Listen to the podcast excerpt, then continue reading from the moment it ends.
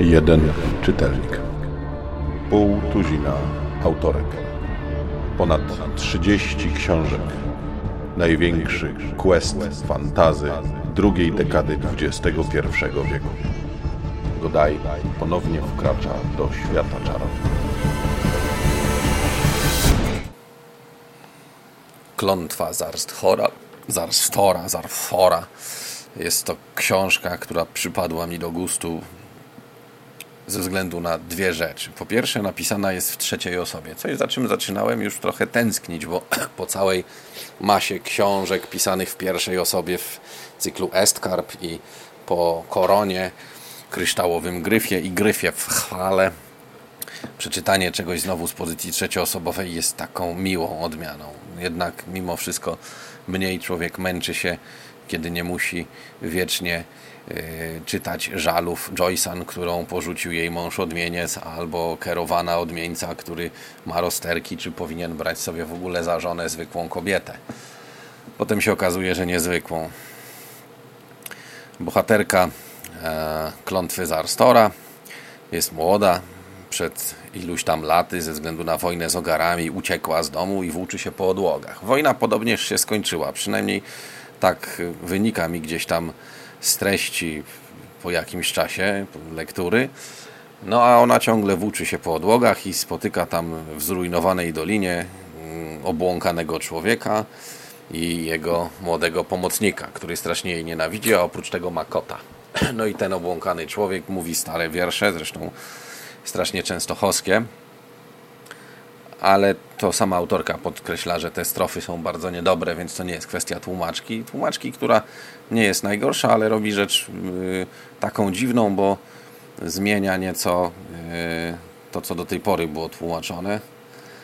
Y, niektórych nazw nie odmienia, wprowadza nowe określenia, na przykład dolinianie. I, I w ogóle tak, no mam poczucie, że nie do końca zapoznała się z poprzednią produkcją z cyklu i, i z tłumaczeniem polskim.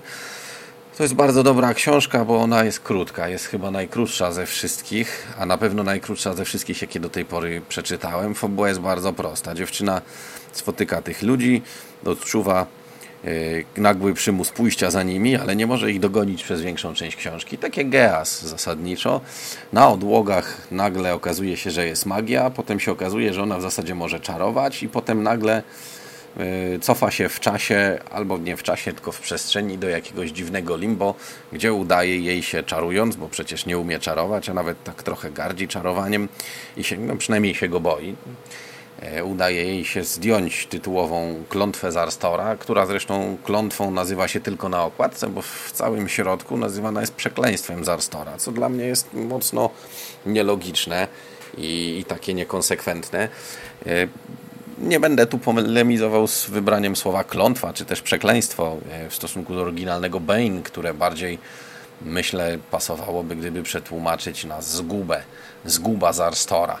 No ale mm, z jakiegoś względu tłumaczka podjęła takie decyzje. To było bardzo dawno temu. Myślę, że ze 20 lat temu. Myślę, że nie będziemy teraz tego dochodzili. To mnie nie boli. Rozdźwięk między klątwą Zarstora, która jest tylko na okładce i przekleństwem, przekleństwem, przekleństwem Zarstora, które jest wszędzie indziej, jest yy, dla mnie dziwny. To jest quest, to jest taki typowy quest, nie od zera do bohatera, nawet taki mimowolny. Ona tam jest taką, tak, no, takim narzędziem scenariuszowym, które po prostu idzie do przodu, bo inaczej fabuła nie będzie się posuwała do przodu. Jest oczywiście wprowadzenie kota.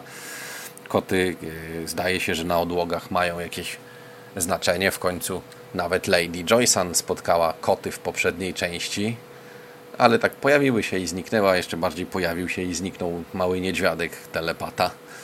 Tutaj yy, kotka głównej bohaterki telepatką chyba nie jest. W każdym razie nie posługują się oni telepatią tak jak Lady Joyson z kotami i, i, i gdzieś tam cóż yy, no ale mimo wszystko jest ważną bohaterką. Wykazuje się jak na kota wyjątkowym yy, wyjątkową inteligencją taką ludzkiego typu.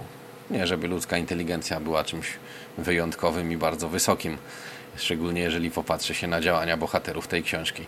Yy, no nie wiem, nie jest to książka, która jakoś mocno ubogaca świat.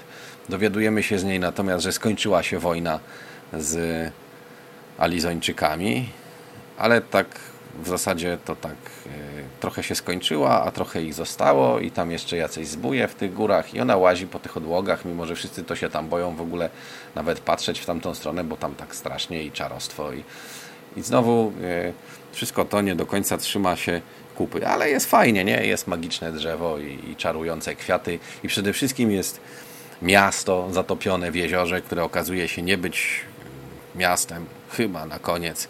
I znowu ona cofa się w czasie i bierze udział w jakiejś uczcie, bo oni chyba w tym Arwonie i w, w tych dolinach to sukinsyny ciągle ucztowali w tych dawnych czasach, albo po prostu bramy czasoprzestrzenne są tak nastrojone, że tylko jak jest e, jakiś tłusty bans, to wtedy przenoszą bohatera, żeby mógł się przypatrzeć wszystkim.